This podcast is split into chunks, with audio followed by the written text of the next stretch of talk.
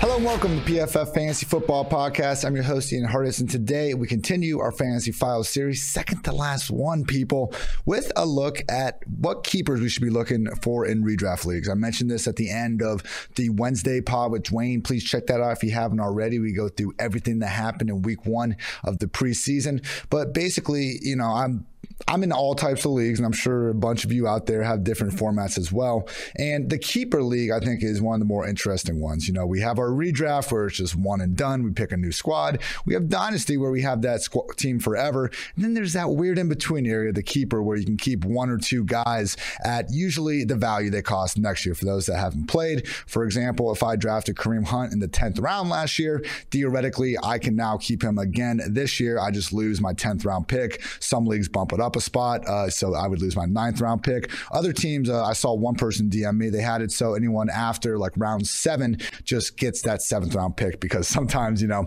uh, I'm in a eight man league. I know, lame, lame, but I got Antonio Gibson like the 15th, pretty huge advantage. So if you had that, you know, round seven or later, everyone just counts as losing your seventh round pick. That might be a good way to kind of uh, remove the ex- extreme um, discretions from your player pool like that. But basically, going through my leagues last year and this whole keeper idea, I just noticed that, you know, I, I think I had Gibson, Dobbins, and uh, another rookie on like one team. And I was checking out all the potential keepers. And it just got me thinking, like, how often do running backs start to blow up in their second years? And like, and is that ADP swing something that we can maybe prioritize in these sort of fantasy football formats? So, first of all, yes, second year running backs generally ball the hell out compared to a lot of other positions uh, in that year. Last year, I did a study where I looked at every top 24 performer at every position from 2010 to 2019. And at running back in year two, 16% of the top 24 PPR performers were second year running backs.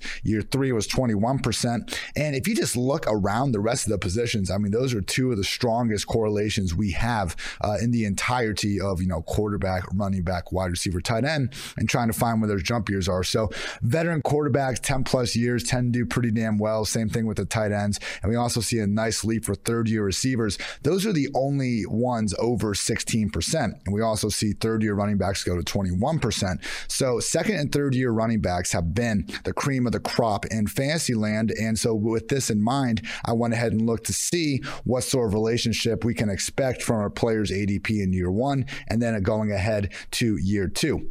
First of all, a couple things with this study that I had to do. I'm only looking at top three round running backs because the, remember the goal here is for us to get a player that can help us in 2021 and then be a huge value in 2022. Drafting like sixth or seventh round running backs because you think the depth chart looks fine next year, that's probably not helping you this year at all, and that's also taking a massive leap of faith that you know our ability to forecast the future is going to be correct 12 months down the road. So, uh, you know, one of the studies I did earlier this summer was looking at how draft cap capital can help show us how fancies how rookies will be in fantasy football, and it's incredibly correlated. If you just ignored every single rookie evaluation profile you've ever seen and blindly followed draft capital, at least for fantasy, you'd be in a pretty good spot because 80% of top performing rookies, which for quarterback is top 12, tight end top 12, running back, wide receivers top 24, 80% every single position were drafted in the top three rounds over the past decade. So we have some exceptions. There's just not that many. These these are the only running backs that have posted top 24 rookie production that weren't drafted in the top three rounds since 2010. Roy Helu, Zac Stacy, Jordan Howard, Alfred Morris, Phillip Lindsay, and James Robinson. So we either had guys like, you know, James Robinson or Phillip Lindsay just fall into these really just wide open backfields, or we had guys like Alfred Morris, Roy Helu, Shanahan coaching them Jordan Howard, Zac Stacy also fit that, uh, you know, just having the wide open backfield pretty much uh, laid up for him. So I'm only looking at rookie running backs in the top three rounds of drafts and seeing how their ADP changed from year one to year two. Ideally, this will give us a solid rookie performer at a reasonable cost that then we can get the ADP to spike in year two. Ideally, but we got to check the numbers. And spoiler alert, I guess I'm not spoiling it, I'm telling you right now in the middle of a podcast, it looks very good for taking these rookie running backs with with the intent of keeping them ahead in year two. Uh, just so you know, I did remove some guys like TJ Yeldon, Ronald Jones, who just weren't even good enough to have an ADP in the first place. Also had guys like Cam Akers, D'Onta Foreman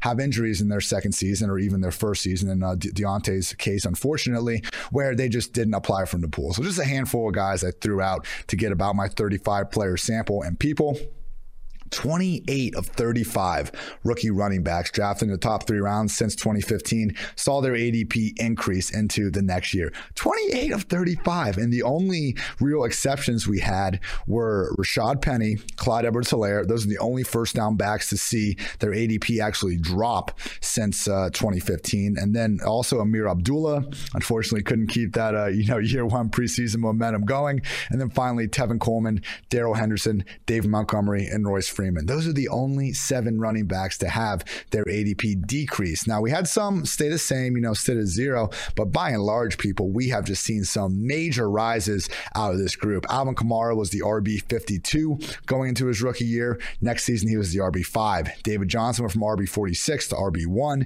Antonio Gibson's RB 34 to RB 12. Those were some of the other really big ones. Nick Chubb went from RB 49 to RB 8. Miles Sanders, RB 29 to RB 10. Todd Gurley from RB 27 to RB 2. Like the differences are just absurd with some of these. And just so we're clear, I'm going by position rank here. I know I'm saying ADP, which is usually overall. I'm just saying positional RBs. Todd Gurley was the 27th ranked RB going his rookie year. The next year, he was second overall. Unfortunately, didn't meet that for those that can remember uh, some of those Jeff Fisher Rams years, but you get the point. It's truly just been a great system for identifying players to keep in the next round. So, all in all, we had the first round running backs average plus 5.3 spots moving up in the running back ranks. Second and third round qualifiers went up plus 9.2 spots on average overall, regardless of draft round, plus 8.1. So really people plus eight spots for these running backs that's huge. That's in position ranks. So that's honestly going to cover usually two to three rounds in overall uh, you know just draft positions. So what we, what we can do with this now is try and make it actionable for 2021 so um, we unfortunately only had four main running backs this year. Only four running backs were drafted in the top three rounds. Again we're only looking at those guys. I'm not saying michael carter or Rhamondre stevenson i'm not saying these guys can't make a good impact in year one and then be solid keepers and the future. If you find one of these guys, I mean, I listed the group for you. You know, if you have your James Robinson or your, you know, Alfred Morris back in the day, your Roy Helu, if you're lucky enough to get one of these shots in the dark late in the draft anyway, then great. You got the guy and go ahead and keep him. I'm just saying we can't make a habit chasing exceptions, particularly not in the upper rounds of drafts. So focusing on the top three round rookies. First up, we have Najee Harris, current ADP. He's the RB10. Based on what we've seen historically, we would look at him potentially as the RB5 going to next year year. I, I can see it. He's going so steep right now with only rookie running backs. We've actually seen boast a higher ADP than Najee since 2015 are Saquon, Zeke, and Clyde Edwards Helaire.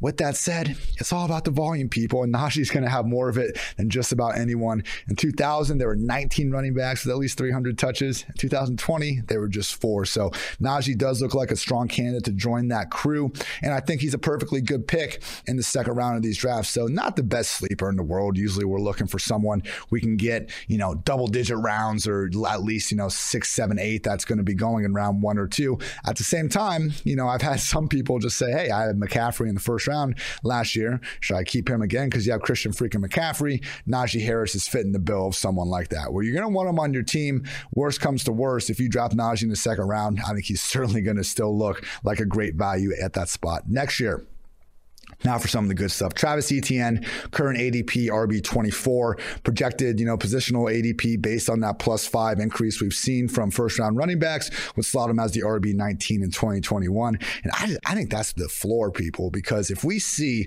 this backfield convert to Etienne like we think it might as the season goes on, I mean, he's going to be a top 12 back going into year two with Trevor Lawrence and company next year. The pass catching potential for him is just so huge. So we didn't exactly see the you know, slash Percy Harvin role come to fruition. Doesn't mean it won't. I mean, we saw Chip Kelly, you know, run a real just pedestrian version of his, you know, fast-paced offense in the preseason. We saw Cliff Kingsbury openly say he was trying to hold stuff back as well.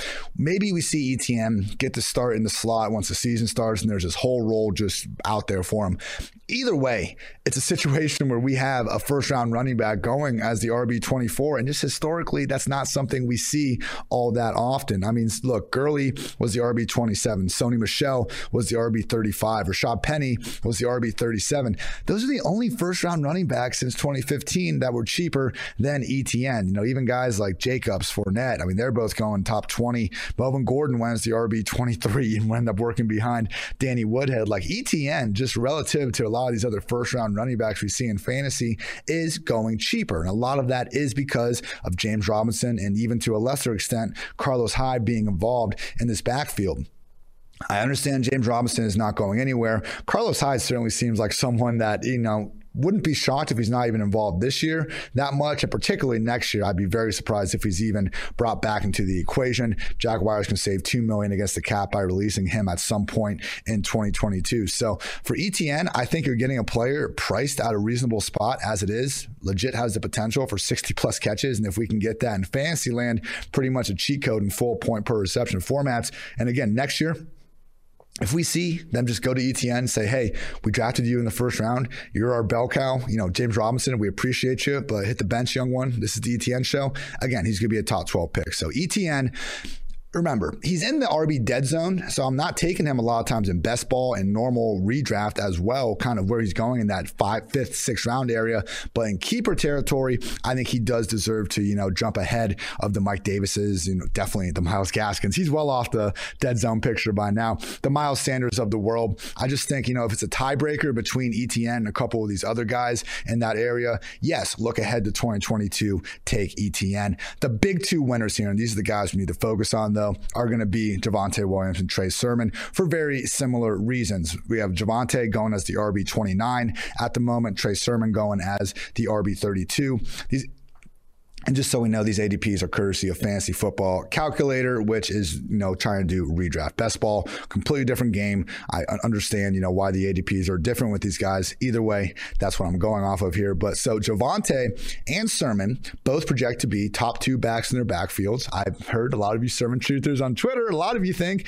he'll be the number one before too long. Javonte shares a similar sentiment with uh, Melvin Gordon, not exactly being in the fantasy community's best graces. But looking ahead to what could happen in 2022 for both is where things get very interesting because for Javonte, Melvin Gordon, unrestricted free agent, Royce Freeman, unrestricted free agent, even Mike Boone, like the Broncos could save 1.2 million if they decide to release him at some point in 2022. Maybe Freeman comes back, Boone should be there. Like they're going to have more than just one running back on their entire roster. On their entire roster, either way, like they traded up high into the second round to get Javonte's services, seemingly with the intention of featuring him at some point during his rookie contract. Sure looks like that will be in 2022 once Melvin Gordon is likely playing elsewhere. So again, RB29 for Williams is more than understandable right now. I have him ranked about seven, eight spots higher, just hoping that he'll take over this backfield at some point. Am I getting a ton of him in that RB dead zone in best ball land? No, I'm not. But in redraft land,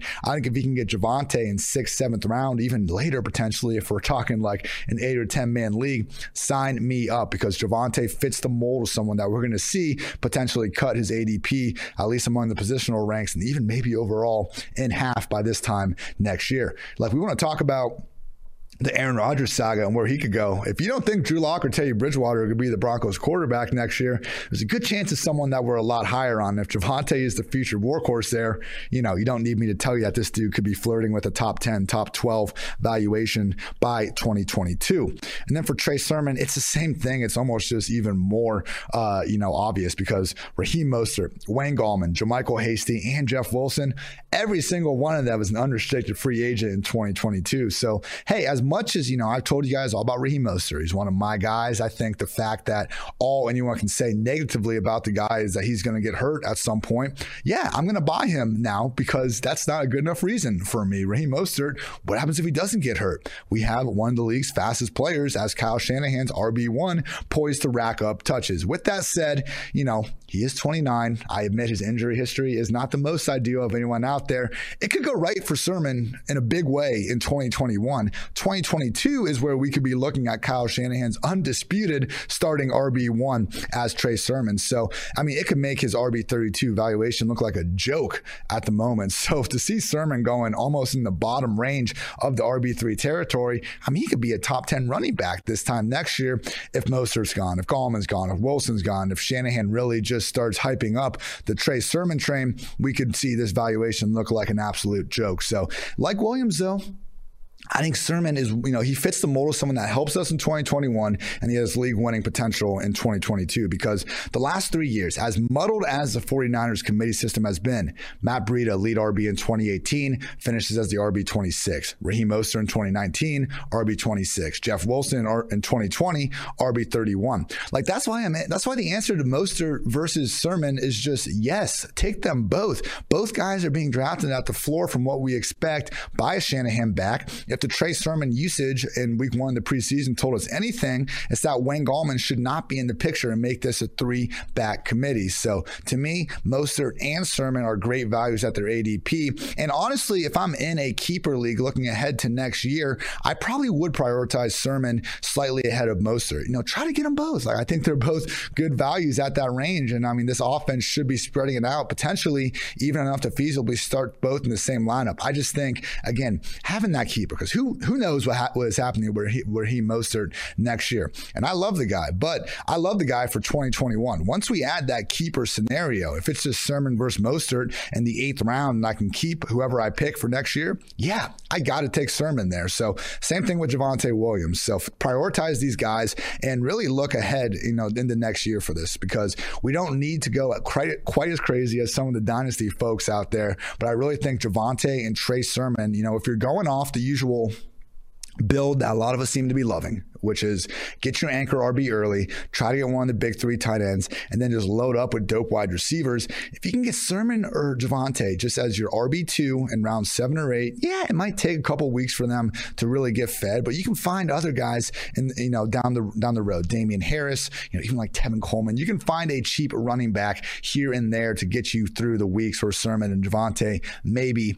don't have a featured role. Again, it's that 2022 upside paired with the floor that we are getting in 2021 that makes Sermon and Javonte two of the best mid round running backs you can land in fantasy football leagues with that keeper attached. So hope that helps you all out. I've gotten a bunch of, you know, just questions throughout this off season about the, you know, just who should I keep out of these guys. In general, I would just say look at it because you know, I'm trying to get to all the questions, but if I miss it out or if you don't ask me, just look at the picks and see where those guys are going right now. If it's Christian McCaffrey in round one versus Antonio Gibson in round nine, you're absolutely taking Gibson because the chances of you getting Gibson in round nine are zero. The chance of you getting McCaffrey in round one, you know, if we have 12 teams, it's uh, what, 0.08?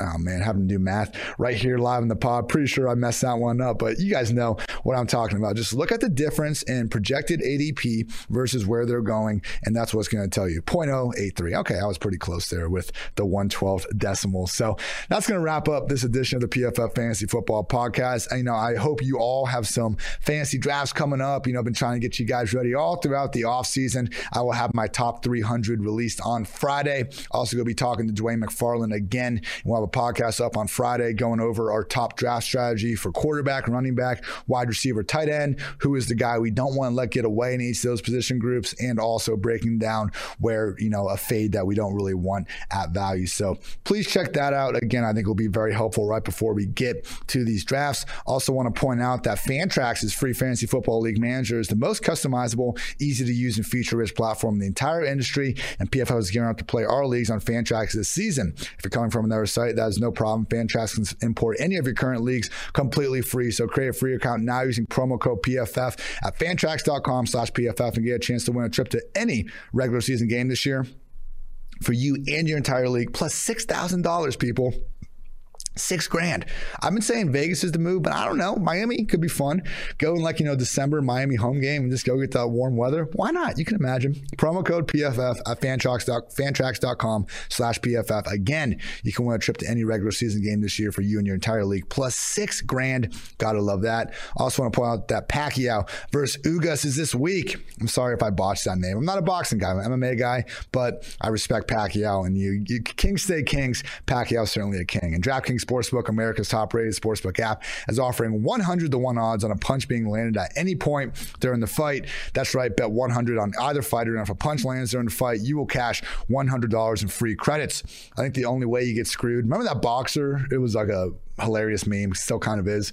Two or three years ago, fight starts and he literally just walks out of the ring and walks straight back up the ramp. Unless that happens, we should be good to win $100 here. So download the top rated DraftKings Sportsbook app now and use promo code PFF and you sign up to turn $1 into $100 in free credits when you bet on either fighter to win and a punch is landed during the fight. Place your bet and watch fist fly this weekend. That's code PFF. Turn $1 into $100 in free credits. Only at DraftKings Sportsbook. Must be 21 or older. New Jersey, Indiana, or Pennsylvania only. New customers only. Restrictions apply. See DraftKings.com slash sportsbook for details. Gambling problem? Call 1-800-GAMBLER. In Indiana, 1-800-9-WITH-IT.